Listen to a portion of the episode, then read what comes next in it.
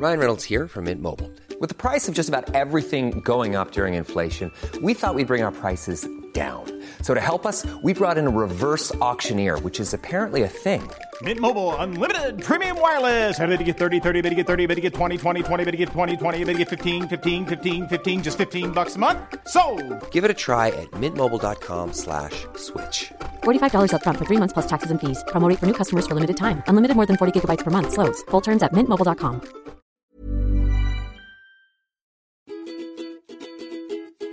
It always seems impossible until it's done. I learned that courage was not the absence of fear, but the triumph over it. The brave woman is not she who does not feel afraid, but she who conquers that fear. The greatest glory in living lies not in never failing, but in rising every time we fall. And as we let our own light shine, we unconsciously give other people permission to do the same. Nelson Mandela. Hello, and welcome to Just Make the Thing, a podcast of people like me who want to start a thing and keep on making it. I'm your host, Claire Tonti, and today I'm joined by Chanel Luchev, my yoga teaching kick ass lawyer friend who is back from visiting her homeland in South Africa. And boy, has she done some thinking and learning along the way. We talk through the value of taking time out of your life, and among many things, her perspective on apartheid, which was only abolished in 1994 and was the reason her parents left to come to Australia in the first place. This episode made me grateful for so many things. For Chanel's friendship, for different perspectives, for living in a place like Australia where I'm never afraid to speak my mind and hear from different perspectives from others as well. I'm also just grateful for my family and my friends. And talking to Chanel made me really want to unplug, go and sit on a beach somewhere and play dominoes with my son. In the time we are living in now, I reckon now more than ever, we need to listen to each other and hear and learn from history. So, here we go an episode about travel and perspective and visiting your homeland. We are here on a Sunday afternoon. I'm feeling a little precious because last night I went to a hens and also an engagement party. And I'm feeling a little tired because I drove out to a place that's past Drouin. Which, for anyone who's not from America, from Australia, where am I from? I don't, even know. It's all very confusing today. That's a long way in the middle of nowhere. Yes, it was a place called Ripplebrook because my friend got married. And no, it is not where the hobbits live because that's what I thought. It sounds like the place where the hobbits live, but instead there's a lot of hippies that smoke a lot of pot. Mm-hmm. Yeah. and it's just wide open. It's beautiful, wide open space. You can see all the stars and stuff. It's amazing. but it is quite the drive, so I'm feeling Ah. a little fatigued. Also, I think I might still be jet lagged. Yeah. well, when okay. did you actually land back? Monday morning, like last Monday morning. Okay. So technically, it's been a week, and I should just just shut up my pie hole. No, Whatever that means. that's still And a just, long, but you know- a long time. Have you been back? You have been back to work Yeah, well. went, I went Wednesday, Thursday, and then Friday. I left a bit early because I wasn't feeling particularly well. But um, yes, I was back at work. I also had um, a birthday on Thursday, so I was celebrating the anniversary of a birthday because I've decided I'm gonna be 32 forever. Forever. what do you mean? well, I'm just not gonna get any older. Okay. Do, have you lost your mind? like when you went traveling, have you is your has your mind uh, just gone? Maybe I don't know. I just feel like my boss was my boss said to me because that's one of the smartest things that you can do. he said to me, I decided that a long time ago. He said, but then my mind started cash. My mind started writing checks that my body couldn't cash or something like that. I see. Like at 32, you can do yoga on the beach and do all kinds of wild and amazing places. Which, if you haven't seen Chanel's Instagram, you should go and check it out because it's really cool. She's doing yoga in all kinds of places. Um, so all in all, how was the trip? It was bloody awesome. Just so awesome. And if I have one feeling about it, is that I am insignificant. Okay, Chanel's doing this thing with her fingers. Yeah. I feel like she's just had some kind I'm of transcendental right moment. Okay. Um, what is that? You've legitimately decided to stay 32 forever and she's lost her mind. Okay, no, explain to me what that meant. I Okay. love that idea. So, everyone always says whenever you travel, it gives you some perspective. Certainly Even so. if it's something like as small as look at the way other people live, and you realize that your life and the aspirations that you have and what you consider to be normal is also just a social construct. Mm. Completely. I totally get that. You know, so you kind of like, oh yeah, I should. This is these are the things I should have, and then you go somewhere else, and they're like, we don't have any of those things, but we have some of these things. And so you think, oh, actually, life can be lived in so many, in a variety of different ways. I mean, obviously, you know that as an adult, but then it kind of is reinforced when you see it. You're in it. Mm-hmm. But I think the thing that I realized was, and being out in nature, I think something about that is like, um, especially in Africa in particular, is possibly one of the most visually impressive places I've ever been to. And I've traveled a fair bit. There's beautiful coastline and there's this, extraordinary mountain and just that that a city is of like surrounds, which is incredible. Um, there is beaches and national parks that are just extraordinary. And so um, we went to this cave, these caves that were like thousands of years old, and you're like, all of this stuff existed, like pre-existed me, like thousands and thousands of years ago. You know when you kind of like people measure things in BC and AD. Yeah. I kind of get lost sometime around AD. But even then, when something is like trying to contemplate that something is like, for example, there was a like a stalactite, one of those rock formations Yeah, they're like the cave. stalagmites and stalactites, Yeah. and the tights are the ones that hang down from the roof. That's Correct. the only thing I remember from biology. Yes, exactly. The mites are mighty, so they go up high, and the tights are the ones that hang down. I think. Oh, Yeah, yeah. Um. Anyway, so the guy was pointing out a stalactite in this cave that was thousands of years old, and he was like, "This one is relatively new. It's only eleven thousand years old." Holy moly. You're like, "How old?" I don't. You, and your brain starts to try and do the maths, and I'm bad at maths to start with, but you kind of realize the world existed for so long before I entered it oh, a hundred percent. you know, and yes, we'll and yes. we'll be there well after I am, you know, returned back to the earth or Yeah. back to the back potentially to the energy. 32 when you die at 32. exactly. the 50th anniversary of my 32nd birthday. Yes, certainly. Looking just as fabulous. Yeah. um yeah, then I was like I'm quite insignificant in the scheme of things. And there's something the universe. comforting about that. totally. Which sounds weird. Like you don't matter at all, and it's real comforting. But I think it's because all the minutiae of our days, Mm. every, like I was talking about this with someone else, that everything matters, but nothing matters Mm-hmm. because your actions and all of the things that you do in your life can change things, but ultimately you are a tiny, tiny part of a huge story of Mm-hmm. a planet. A 100%. Like a tiny, tiny fraction. And I think, uh, especially where I live and the job that I do, I'm very city centric and I'm living in a society, at least where I am physically, where human beings control their environment and their outer universe. Like, I'm going to get coffee now. I'm going to walk to work now. I'm going to turn on my computer. I'm going to do my work, sort of thing. Then you go out into nature and then all this stuff just exists and you're purely an observer in this thing that is life. Like it just, do you know what I mean? 100%. Yeah. Yeah. And I was like, holy shit. Like even when I went on this, pardon the pardon the crassness, by the way, I just swore it into the microphone. Don't worry, I'm swearing all the time. We, That's we, we did this hike thing. It was meant to be a like a family friendly trail. Hmm. Either I am not family friendly or they're lying to me. One of the two. But it was across the coastline, and I was like, I was thinking to myself as I was doing it, um, if one giant wave came along and just took me out, that would be the end of me, and then the sea would continue to exist. Do you know what I mean? Yes, that is terrifying. And I'm like, I am just something small in the entirety of the universe. That is just crazy. And it's kind of like, stop worrying about stuff that is ridiculous because, yeah. yes, stupid spreadsheets. Because life is fleeting and you are. I mean, I don't know. Everyone wants to think they're important, and I guess to some degree, just to people, I am important, but to the world, I'm nothing. But it's a good feeling.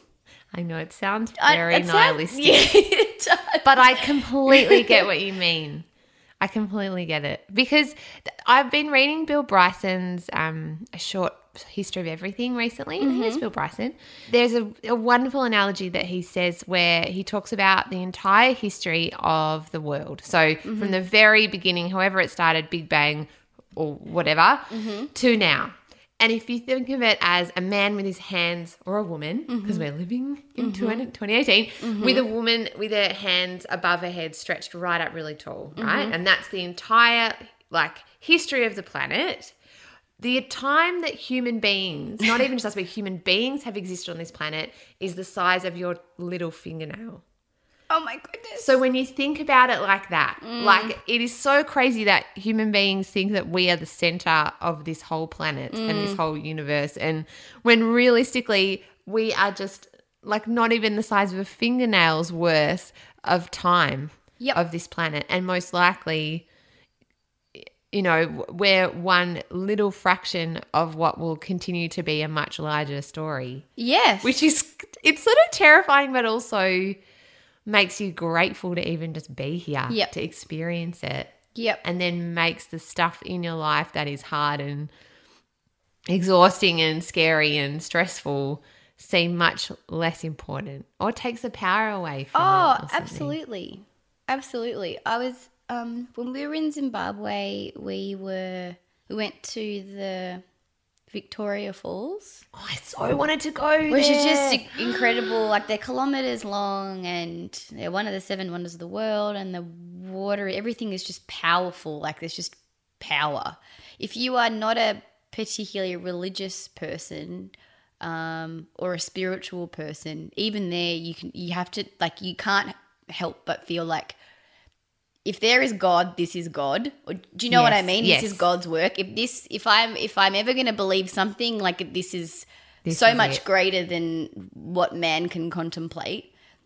And I was just like, I was looking at the waterfall and then the river around it. And I was like, this thing gives life and it perpetuates life and it takes life and it is life. That's it's just so impressive.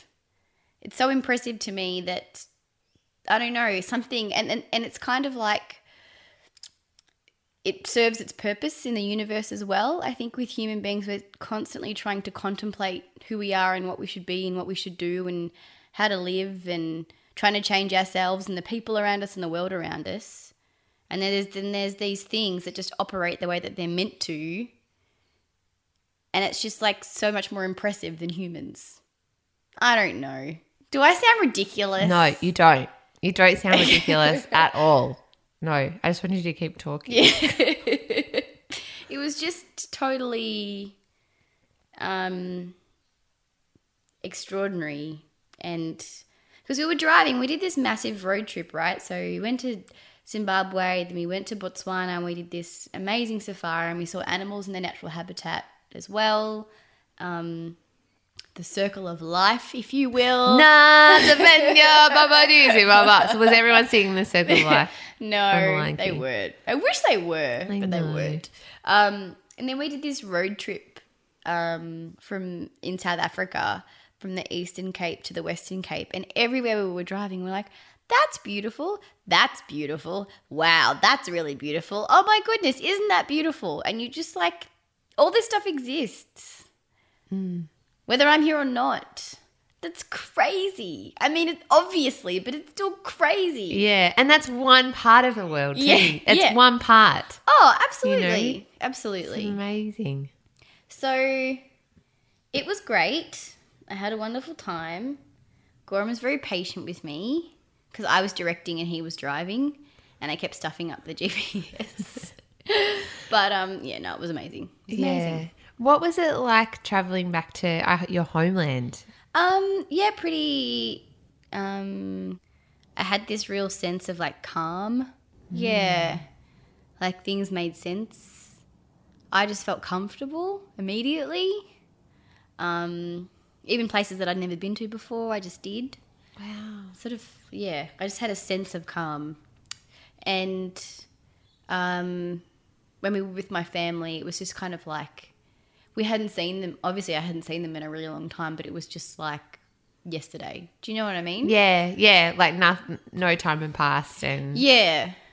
And I think I mean I mean I guess part of me was a little bit worried about um how Goran was going to be amongst such a sort of big group of people and they can be a bit full on and um no, it was wonderful. Was just it was just amazing. Yeah, my family's great. And we stayed with my cousin and she was just so lovely and they were so accommodating and the um like their kids are just such beautiful people incredibly polite, very articulate. how did they do it? I don't know. I want to ask them. Well, like my cousin's son, so is that my second cousin?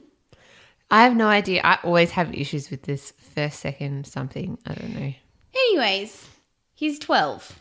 And mm-hmm. so he went to say hello to Goran and he shook his hand. Oh, so cute. But then he also said, Pleased to meet you, sir. oh, That's beautiful. I was like, Who's he talking to? yeah. That guy. this guy, this gangly looking fella, this tall drink of water. What? Yeah, it Oh, was so very. It was just, yeah, and they're just really smart and just yeah, very artistic. Mm. Um, there's art all over their houses, and um, yeah, it was just amazing. It was so good. It was so nice to see family again, and um, my cousins are all really sort of really successful, incredibly lovely people, very generous and warm, and um, yeah, it was just it was just nice to be home. Do you know what I mean? Wow, that's so. It's so interesting you say that. Yeah, Yeah. Because, I mean, ostensibly, you've lived your life here. yes, yes, Yeah. one hundred percent. This is my home, but that is my home as well. Yeah. And the, so the interesting, the other interesting thing was traveling. Well, this has probably been the first trip I've done where I had realistically thought I could live somewhere else in the world. Wow. Yeah, not that I'm sort of planning on moving anywhere anytime soon. Yeah, you soon. can't leave. We have to podcast. Yes, it's true. It's true. Um, but but it was. I think it was more just a matter of. Um, I was looking at other family relationships and the way that other people did things, and I was like, differences are good. It's good to see them and be around them because it gives you some perspective about what is truly important. Um, What do you think is truly important? I think I think being around people that are going to support you and also are going to lift you up and that who you can learn from. Do you know what I mean? Like live their lives with a like with just a sense of um, integrity and dignity and humility and um, are loving. Yeah. I don't know. Yeah. Like, do you think that comes with being awake in their own life? Does that, do you know what I mean by that? yeah. Like being present. Yep. I mean, I think so. My cousins, uh, who we stayed with and spent most of our time with, primarily, like they've had a. I didn't realize how difficult their, their upbringing was. Like they had a happy childhood, but I mean, it was really hard, and you forget that the political system of apartheid was not like has not been um, abolished for that long. Yeah. Do you know what I mean? It wasn't that long ago, and people are still dealing with the consequences and probably will into the future for quite some time. And um, so they have a real appreciation for being independent and being able to take care of themselves and their parents and um, their kids and teaching their kids good values and not necessarily um, sort of um, being particularly wealthy or you know what I mean, financial kind of success, but how to be a good person. I think the thing that I notice is these kids are sort of anywhere between, you know, maybe 10 and like 21, 22. They're just so loving towards their parents. And all I could think was like, oh man, if I have kids like that, I'll be just the happiest person in the world. Yeah. Because they're just that even though um, obviously all families have no family is perfect, but they're very connected. You know, I don't know. It was just really sweet to see. Yeah. Do you think it's because they've realized that from the circumstances that they've grown up in that what is most important is that love the people that are in your family Yeah. and they they they feel grateful or lucky to have them Yeah, I think so. them or Yeah, I think so. what what was so difficult about growing up for them do you Um, think So, um, well, when they were kids, so when they were kids, apartheid existed. So, being not white people um, and not white children, they could only go to certain neighborhoods, they could only go to certain schools. The curriculum only taught certain subjects to people of different races. Really? Yeah, I didn't know that. I re- actually, when I was over there, I read a book too, which helped Understand. solidify it a little bit for me. Um, and so, um, and so, even though they were giving given the opportunities they could be given, it's still you're you already start of you start from a place of disadvantage. And so it's like this uphill battle. And so the fact that they've all done so well f- for themselves is just like it's just incredible. It's so impressive. I didn't um I don't know. Sometimes you sort of get stuck in your own head and you're like, why is my life so hard? Yeah. It's just so hard for me. I know But Yeah. I learned the same subjects that everybody else from every other, you know what I mean? From yeah every like other race learnt when I was a child. access Yeah. Yeah. They went like, okay, little girl, now you go into this classroom and we're, gonna, we're only going to teach you these subjects because that's all you'll need to know because you'll only ever be able to apply for these particular jobs. what kind of subjects Um, if I had the book, I would, I would tell Yeah. you. But so, for example, I mean, a lot of my um, parents did professional jobs, like um, and family members, nursing and teaching and things like that. But um, my understanding is they didn't want to teach things like science or maths or philosophy, yeah, possibly maths to certain groups of people. And then the people that were like the black people were like taught basic like agricultural stuff because they were like, what's the point in educating you? You're just going to be. farm workers Yes, exactly. wow Which is extraordinary. Like, it's just. It just shocks me. And it's not that long ago. yeah So, um, I mean, I think by the time a few of my cousins were at school, things had certainly started to change. But as the as I'd mentioned before, like when you're starting from a place of disadvantage, you're always kind of just a little bit behind. You've got to work a little bit harder to get to where other people are. Kind of that's naturally where their base is. yeah Um, I, I listened to an episode of Oprah, Mm-hmm. um, and uh, she talked about this thing called the black tax. oh yeah, Have you, did yeah. you hear that episode? Yeah, yeah, Yeah, and I had never even I just hadn't heard that kind of phrase before. But um you you'd probably understand it a lot better than me, but just that idea that you're starting further back. Mm. So you have even though technically now say living in Australia, I think about it with indigenous kids too.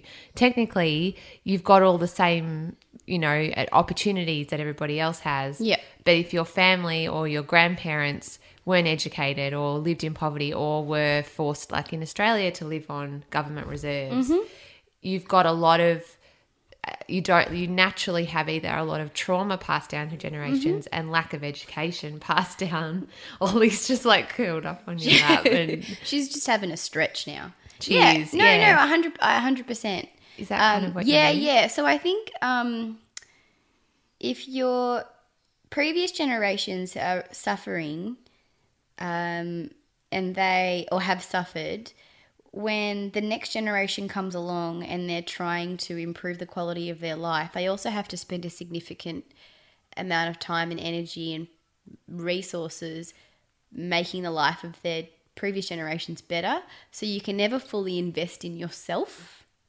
Mm. Do you know what I mean? Mm. And it, whereas if you are born into a family where your parents are educated, they're financially comfortable and they're settled and you know that sort of thing, then all you need to think about really is how to make how to improve your life and how to make a future for yourself as opposed to worrying about your parents and your parents' parents and or your cousins and or you know Yeah. so hmm. your resources are kind of going, your energy is being diverted outwards. And there's nothing wrong with wanting to help other people, but I think there's a difference between it being a choice hmm. And it being an obligation. Yeah. Like it's on you to lift up your family. Oh, yeah, yeah, exactly. Yeah. Like bring that through that opportunity you've been given, you're Yeah. walking with 20, 30 other people or you're Yeah. helping them. I know it's not the same, but my dad left school when he was 16 for a while to work because his family just needed Mm-hmm. money so he would send home and he's he ended up with a phd and Mm-hmm. you know dean of a university but he just had to then family needed money so Yep. he would he dropped out and just sent money home and so we growing up he never wanted us to feel like that so anything we ever wanted monetarily wise i mean not that we were spoiled but he would just make sure it Yeah. happened because i think and even through his life he always had that he was always kind of thinking about us but also thinking about his own family where he's come from and his Yeah, roots yeah. so it's not the same extent obviously but kind of it makes you feel so grateful Yeah. how did how did has it made you view your parents differently Yeah. Yeah, definitely. Um, I mean, I guess I kind of, you always know that your parents make a sacrifice when they have you because it, they're making a choice to be selfless. You know, like every good parent realizes it's no longer about me anymore. Damn it. damn it yeah yeah Um, but I think that um, I mean, look, and I and I don't want to speak out of turn because I think in many ways also my cousins and family had a very loving upbringing. There was like my grandmother had lots of kids, and so they always had friends around, and the kids had kids, and so there was always people around to love you, Yeah. love you, yell at you, but love you and take care of you. Yeah, yeah, and be connected. Yeah. in that's a huge. Isn't that a huge thing? It's that connectedness. Yeah. Um so in that sense they were very rich in their their lives were very rich and they were very fulfilled in that sense. But in terms of not wanting for anything and not need like not needing anything that was not the case for them. So um uh, yeah, the, the sacri- like there's a sacrifice that Hey, I'm Ryan Reynolds. Recently, I asked Mint Mobile's legal team if big wireless companies are allowed to raise prices due to inflation. They said yes. And then when I asked if raising prices technically violates those onerous two year contracts, they said, What the f are you talking about, you insane Hollywood ass?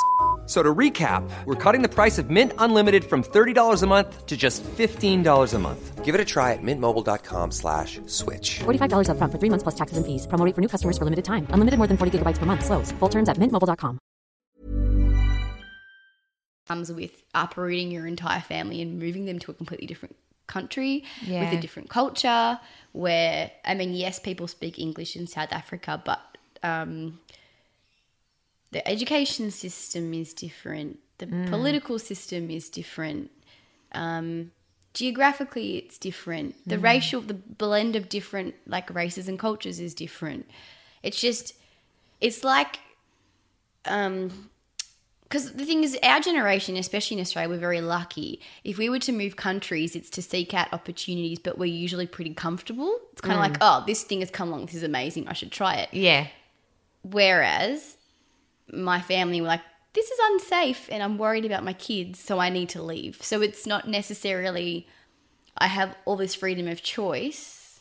yeah, Um, and so it's very, we, I'd imagine it'd be so scary with young children.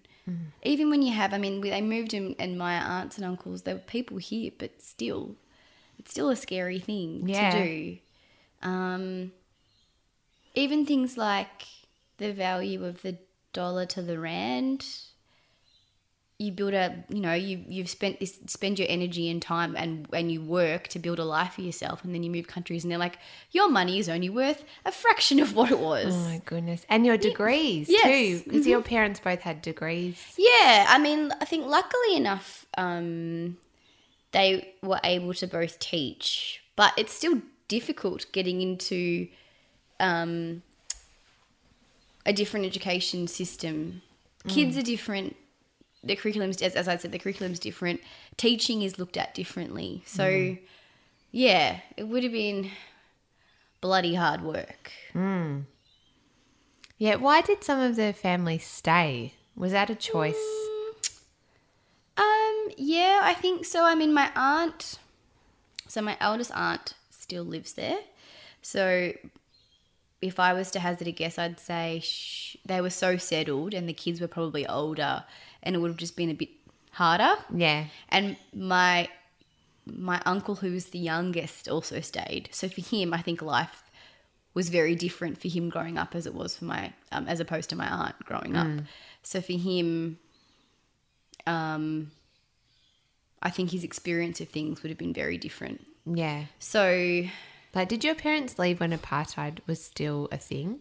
um, yeah, but the rules that so the system sort of started crumbling, and by the time it was abolished, a lot of the stuff people were just ignoring. Okay. Um, it was, I mean, I think from memory, I think a lot of it was to do with opportunity, but also safety. Um, if you can imagine when there are people that have an abundance and there are people that have nothing, your regard for the law Yeah. and the rules kind of changes. yeah. So theft was a big thing there, um, and to some degree still is. Um, there are people still living in poverty, lots of them. Um, so, yeah, I mean, I just think there's probably a whole range of reasons, but but part of it is they wanted a better life for themselves and for their kids, and they probably just wanted to feel safe. Like I think the thing that I that always hammers home to me when family come to visit Australia is they're like, you guys can walk around at nighttime in this like in the street and it's safe. Wow. What? That's weird. Like, why would you do that? Yeah. um, we're so safe here. yeah. So, I mean, I felt perfectly safe, but then again, sometimes you're just sort of taken aback by the, there's security at places you would think you wouldn't think you would need security guards, but they just are. Mm. Because crime exists, it's a very real thing, and it's. I mean, like even so, my cousin was telling me, I think somewhere between 10 and 15% of the actual population, the entire population of South Africa, are the ones that pay taxes. So if you can imagine mm. just slightly more than a tenth supporting The An entire country. Oh my god. Whereas here, we're paying 40% tax, yeah. um, income tax, then we also pay GST, then we also pay other duties. And so, Yeah. And most people have to or do. yes. Well, I mean, at the very least, if you're not, if you don't have an income, if you're buying things, then you're You're paying, GST. Yeah. So you are you you would have to pay some tax. Um, so trying to, I mean, there's also been a lot of corruption in government as well um, over there. So um, trying to change the um, financial direction and pros- like trying to gear towards prosperity is a lot harder when you have people in power that are only out for themselves. I mean, in all of the countries where there's corruption, you often hear about. Oh, Well, it's just you can hear any sort of yawning and sniffling and sighing. It's not me. It's a podcast dog. It's literally wrapped itself around you. Um, yeah. So, yeah. I mean, I just I think. Yeah, you come back to Australia, you realize how lucky you are. I really do. Mm. Everything. I mean, when we were over there, the value of the rand to the dollar was ten to one. Wow. So it was just kind of crazy. Everything was cheap, but it was cheap by our standards. Yeah. Um, but um, and and I think um, comparatively, if you're a working professional in South Africa, you can actually it's it's easy to earn a very like a good living and yeah. you can acquire assets and accumulate wealth probably a bit more easily than you can in Australia. But there's just certain things that are incomparable. Like you can't get you can't just get safety. No, you can't Do be like, I I, have a million dollars now. Give me all the safety. I mean, I guess you can lit- buy like bars on your windows, and Yeah. so, but you can't buy walking down the street by yourself and Yeah. feeling safe. Yeah, exactly. Yeah. And the peacefulness, I guess, that we Yeah. are lucky enough to have here is pretty amazing too. Oh yeah, I think, um, which is why sometimes I get a bit annoyed when I read the paper or I listen to the news, or Oh, so much complaining. there's complaining and also like a real perception of danger. But Australia is actually such a safe country when Mm. you compare it to other countries, and Victoria is incredibly safe. So when you see all these inflammatory headlines like thugs doing it again, Oh, Sudanese, um, like you know, gangs are taking over Victoria. Yeah, there's It's- a problem with the youth. The youth are out of control. You know, Yeah, yeah. they aren't really. Not comparison, not comparatively. like, go to another Yeah. country and see the youth out of control. Yeah, yeah, exactly. Um, I wanted to ask you too, because I know you said they had a lot of art in their house, Mm. your family. Mm-hmm. What did you see from a creative perspective in Oh. South Africa in terms of music and art and writing? And Um. So, yeah, quite a few of the kids have um go are going in artistic directions. So one of my cousins, she works in fashion. She's her her business partner is like a pattern maker. Mm. So they make clothes from end to end, which is pretty amazing. Like Wow. they come, the, someone comes to them with a concept, they design the pattern, and they c- like manufacture it essentially. oh wow, It's pretty cool. Um, and then my other cousin, my other cousin's kid, he's he paints a lot and he's really good. Like a lot of portraits and things, and then some abstract stuff. And um, they have this beach house. It's probably about two hours drive, and that's honestly the furthest thing away from anything because everything else in Cape Town is twenty minutes away. Yeah. You want to go to the city? Twenty minutes. You want to go to the beach? Twenty minutes. You want to go to the mountains? It's twenty minutes. Yeah. So when they when they're like, "Did you get much traffic?" No, we didn't. Like, not not really. No, we Yeah. live in Melbourne. Yeah. Um, they have this beach house. It's about two hours away, and the, it's just it's next to this was I think it's like one of the longest white sand beaches in the hemisphere or something like that. One of those incredible statistics, and it's beautiful, like clean and just extraordinary. The beach house has no internet. It has no television. So the kids they paint and they draw oh. and they play cards. I played dominoes. oh so I played dominoes since I was a kid. Yeah, And they just talk to each other. It's kind it's so funny. Like you kind of you remove all those distractions and then I just wonder if that's part of the reason they're so bonded because they actually are spending time together as a fam- family. yeah, and it's actual time. It's Yeah. not time in the proximity of each other on Yes. the phone Yeah. or watching Netflix or something. exactly. yeah. So I just wonder if that's kind of part of it as well. So they, so because those distractions are removed, all they can do is create. Amazing. Yeah.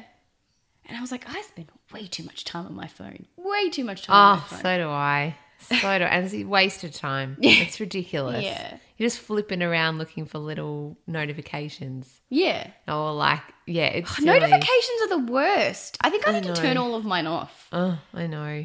I've so I've said this over and over again. But I really want to get rid of my phone. I want to get a Nokia. Yeah. Yes, with the snake game. Yeah, I really do because it does. It sucks up your creativity. I read a mm. quote the other day about how being bored is a good thing, and mm. as kids, being super bored means that yeah, all you can do is get so frustrated that you have to make stuff mm. because there's nothing else you can do. But then you're, I think that's good for our brains and good mm. for our hearts and good for our connection. Like, And it makes you deal with all the shit that you're trying to ignore. yeah, because you're present. Yeah, you have to. It's like now you've got your head and you've got nothing else Yeah. to distract you. Mm. So now it's time to contemplate the things that you know- Actually matter. Yeah. Yeah, absolutely. So, did you notice then that they were less in their phones and less, For the most part, yeah. Yeah. I mean, everyone there still has smartphones and um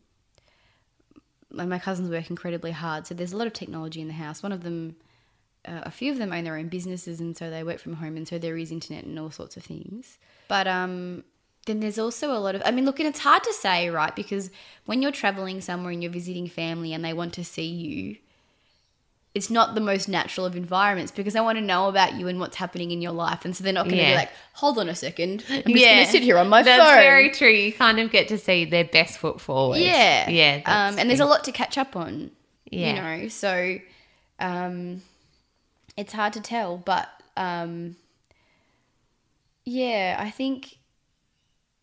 I mean, I, I certainly think the kids are very open with conversation, though. Probably a bit more so. Than our kids. Yeah, and it's I, it's I think it's just literally because they they play together and they kind of need to do something to pass the time. So Yeah. So they talk. yeah. so they do this thing called talking. Yeah, talking and drawing and creating and painting and Yeah. hanging out, playing dominoes. Yeah. That's so mindful dominoes, actually. Yeah, I didn't realize how much strategy was involved until I lost several games. but yeah, no, it was it was pretty amazing. I mean, I think um How did how did you go with Goran being there with you two as a couple? Did that was that ever an issue or was it fine? No, it's fine. I mean, I think everyone's always or you always worry like is my family going to like this person that I've chosen to commit myself to for the rest of my life. Yeah, Now the, the ship that. has sailed. yeah. But he just makes himself comfortable, like at home, I mm. think. So, and he kind of just goes with the flow. He's quite relaxed about stuff. And I think that makes it so much easier. If mm. he was like me, like if I was dating like myself, even actually my friend's partner was, we were last night, we are on the car on the way home. So our friend that got married, she's like very much just free spirit, a bit of a hippie. And she's just like the calmest the calmest presence. And he's like, why is she friends with you two? Like me and my other friend. She's like, you guys are so uptight. We're like, no, we're not. How could you say that? We're not uptight at all. I've made I've got a spreadsheet and a list of reasons why I'm not, and I'm working on being calm. I demand you to refute all the reasons that I've listed here. Exactly. Look at all the things that I've achieved in my pursuit of calmness. So many. I know. Oh, yeah. But you do that's but that's the thing though, you don't life would be boring if all you did was hang out with yourself. Hi Chanel, yes Chanel, you're great. I know I am great. We're both really anxious. The world's coming to an end. oh God. I know, I know. You, you want to be with someone who compliments you and is different to you. Yeah. He um I mean I think also um we got to spend a bit of time together and so and we because we'd hired a car we kind of we could come and go as we needed to, which I Yeah. think helps a lot. Yeah. Um but my cousins are young and they're quite um well they're all very friendly people and they've all got interesting jobs and stories and that sort of thing. Um but also just things like so the we wanted to say thank you to them and we, we thought about taking them out for dinner but instead we decided we'd cook Oh. so And that's Goran's skill. yes exactly i was like Yeah. put the guy in the kitchen like sounds Yeah. Send him in the kitchen That's where they belong. it's a new movement.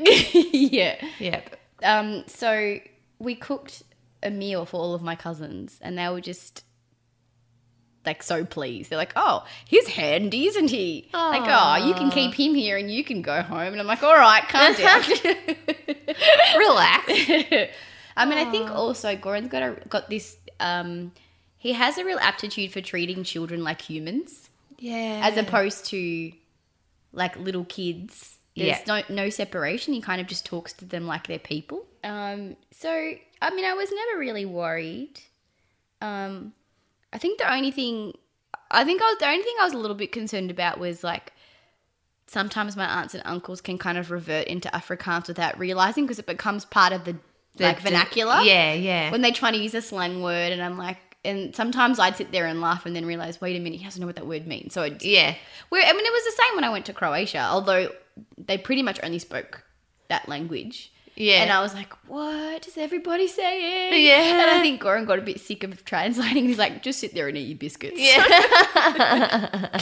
Don't worry about it. yeah. Yeah. So it was so oh good. So it was nice and and yeah, I love that. No. So do you speak Afrikaans? Uh, not really. I mean, my par- my parents speak it, and I can understand a little bit of it. It's one of those things when people are speaking in their native tongue, they often speak a lot faster. So it's kind of like, what was that? What? I didn't pick that up. Yeah, yeah. If I spoke really slowly, Pictures and symbols. Yeah. You'd be like, yeah, Got yes, that yeah. Yep. yeah, which no one does. Um, yeah, I probably would be able to. yeah. But it's in- interestingly though, when we did travel a lot, people would just naturally speak to me in Afrikaans, and they assumed I knew what they were talking about. Yeah. And I was Oh. like, "What?" Excuse me. well, it's your homeland. yeah, Yeah, which was kind of an amazing thing to be able to share with Goran too. And yeah. I No, just- it was good. yeah. it was really good. Okay, so we're almost coming to the end, and we could keep. We probably should do another episode. This is Yeah, so because I feel like I have just all I I want to ask you about your pottery. Oh my pottery! okay, well, before we finish, I'm gonna fill you in on the pottery. okay. It's really not very exciting at all. However, I did start pottery, I and I don't know. pictures. I. Oh god, and we could do a whole episode. No one else wants to listen to it. Oh, and I heard could about the hot cross buns too. Oh man. So something amazing has happened. Um because I started the pottery thing, because I just got it in my head I wanted to work with my hands and do mm-hmm. something mm-hmm. creative that wasn't anything connected with my job or anything else. Just for me to like process the fact that like I have no teeth in my face and it's all been a full on time.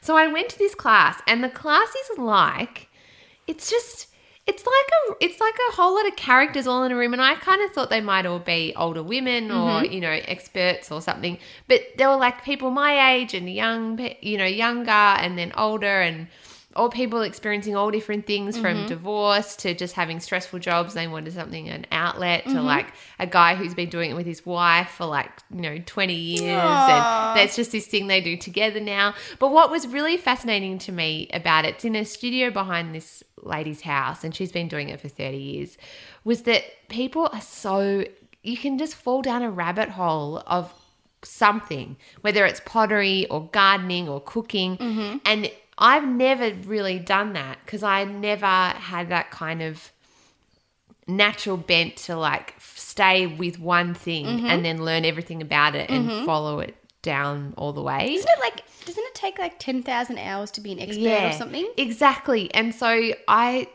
I'm just loving doing it because I, I'm learning not only just about about like the whole how to use the wheel and how physical it is and the knack of it. But what I'm really learning about is how to make something and how it doesn't really matter what the end product is. Mm-hmm. It's the process that you're mm-hmm. going through and mm. that you know, even something like pottery, I've learned is, you know, it's been integral to human beings for thousands of years, and mm-hmm. that's how they, you know, date particular civilizations. But there's just so many kind of intricate techniques, and I'm not doing it for any purpose. Yeah. Like, traditionally, everything I've ever done has always been because I want to do it for an end result. Like, I'm music. sorry for giggling. She's like licking. She's licking my legs. Sorry, she's Okay. so great. Right, keep Um, going. no, no. And so Yeah. rather than making something for making something's sake, I've always been like, well, I'm making I'm doing this music so that I can go and perform it in a band because I really care about it and that's what I love to do. So I have all this pressure heaped up on my music or writing or the podcast. Well, there's a lot of because that's my job now. So I really want it to be good and so I've got all this pressure. But what kind of happens when you do something just for making its sake? It's so calming. Mm-hmm.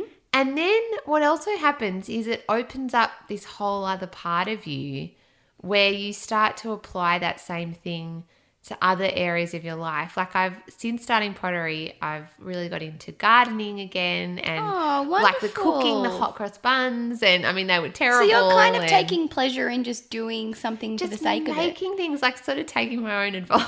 Yeah, yeah. And just make, yeah, I know. I really just started this podcast for myself. Sorry, anyone else who's listening. Um, and then also just producing the podcast weekly and just not being so wrapped up in it having to be Perfect. perfect. Yeah. Just making it for making it. Claire, a perfectionist. Really? Uh, no, I'm not a perfectionist. I never thought I was because I'm very messy, but I am in. lo- But my mum said that too. I can be, and so it's nice to be doing something that is just yeah. It just and and Elizabeth does say Gilbert does say this in her one of her books, and I've found it to be true just through doing by inst- if you're stuck making a thing or creating a thing or even a lot of people have started to use this podcast for personal something like mm-hmm. development or they want to change something about their lives or whatever it is that you want to change and keep making mm-hmm. if you're stuck go and do something else creative Yep. like go and bake a cake or try some baking hot cross buns or do some Oh, yeah. gardening. And what I found then it is it unlocks things. So since starting all of those things, I've been starting to write again. Really? and like journaling and and I realized I sort of came to the realization that I love writing and I have when I was a kid that was all I did and all I wanted to do. And I kind of I think and music. I love music but I the part I think I loved about music the most was the writing part of it. Mm-hmm. And so writing and then also writing in on Instagram and mm-hmm. doing more Instagram is really I just like writing. And so all of that stuff, but it's like starting the pottery opened that part of my brain up That's again and took off the pressure. So it's like a pressure valve. It's like, well, and then also the detail in making things. So, you know, you're not going to get it right. Like when I went to make the hot cross buns, I ran into the vu- vula at the fruit shop, this like old lady who's in mm-hmm. her 70s, who's Greek. And I, she asked me, because I was buying some cardamom pods, what I was doing with them. And I said, Oh, I'm making cross buns. And she said, Oh, I make my Easter cake. And she went on about it. And she's like, Oh, when, so have you ever made them before? I said, No. She's like, Oh, well, they'll be terrible your hot cross buns will be really bad, but don't worry. Next time, next time they'll be better. and I and I left the fruit shop and I was like, well, I'm going to show you show you up. No, oh. I'm making these. I'm going to be the best things ever, and they were terrible. and then I was like, yeah, Vula, because you've been doing this for like, Yeah. you know, 50 years, making your Easter bread every year. Of course. Your bread gets better every year. That's why it's so good. It's not going to be good on the first attempt. And so normally Claire would just give up. But instead, I'm making a tradition and I'll make those hot cross buns every year. yeah, good for you. You know, and That's give it a awesome. go, give it a go every year and to see what happens. So They'll become. They'll turn from biscuits into rock cakes, into Yeah. scones, into into maybe some version of bread exactly. eventually, and that's cool because it's a journey. It's not a thing. I'm often in a rush. I don't know if you experience that. I'm often Oh, in a oh, yeah. rush. I'm often like, I'm going to start pottery and I'm going to be the best potterer ever. Oh, and Oh, yeah. instead, it's nice to do something. Rushing is like the story of my life. Yeah. But I think sometimes I just feel like I rush because I fill my life with maybe sometimes things that aren't super meaningful. It makes me busy. That's for damn sure. But Yeah. then it means I have to rush through things. Yeah, and there's the lasting joy in life, like the real good stuff, is the stuff that takes time. Mm-hmm. And you can't rush that stuff. No. You can't there's no shortcuts to Well, you can't rush through a, you can't rush through a relationship. Do you know what I mean? No, and people try and it always ends in a disaster. Oh, podcast See, dog is on the move. She's had enough. She's seen Baby Sunday uh, going outside. and I- hey, mate. Yeah, he's so cute. We can just see him through the window. Oh, that's my son. Um, he's so beautiful. But that's the thing, and there's something really centering and calming about that idea that you you start something and you're going to keep making it for a long time, like Vula with her Easter bread yeah. and in 50 years Vula will ha be making that bread and have and be really good at it so i'm going to be Vula. i'm going to keep Yeah. on making stuff for the For joy you. of it I'm so impressed that you have done it and stuck to it and are Thanks, still working through it. That's awesome.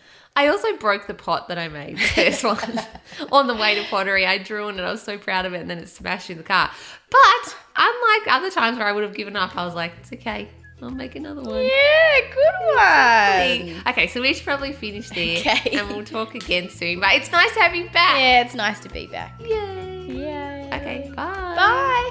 You've been listening to a podcast called Just Make the Thing with me, your host, Claire Tonti, and the wonderful Chanel Luchev. To find more of Chanel, you can go to at Bend Yoga Melbourne, where she's got lots of beautiful photos of her yogaing it up in South Africa. Uh, you can find me on Instagram at Claire Tonti or on Twitter at Mrs. Sunday Movies, and I like to tell a few stories over there. So head on over. You can also email the show at justmakethethingpod at gmail.com or to find more of our wonderful podcasts and more details about this show, you can go to planetbroadcasting.com on the webs, on the webs, on the, the World Wide Web. I don't know. Go to the internet. That's where you need to find it. Okay. Also, if you're in Melbourne, definitely go and check out the Melbourne Comedy Festival. So many of our guys are performing and they're all wonderful. So head on over to our Planet Broadcasting site for a full list of all of our guys who are performing and a great timetable put together by the Raw Collings. And speaking of Raw Collings, thank you to him again for editing this show. So without him, it wouldn't happen. And uh, we're trying to drop around every Monday. So next week, tune in. I have a really cool uh, and exciting two guests on my show, the wonderful Luke McGregor and Celia Pacquola. So look out for that dropping in your inbox um, or in your feed next week. Okay, see ya. Before Shopify, were you wondering where my sales at? Now you're selling with Shopify, the global commerce platform supercharging your selling. You have no problem selling online, in person, on social media, and beyond. Gary, easy on the cha-ching. oh, sorry, but my Shopify sales are through the roof. Start selling with Shopify today and discover how millions of businesses around the world use Shopify to ignite their selling. Sign up for a $1 per month trial period at shopify.com slash listen. Shopify.com slash listen.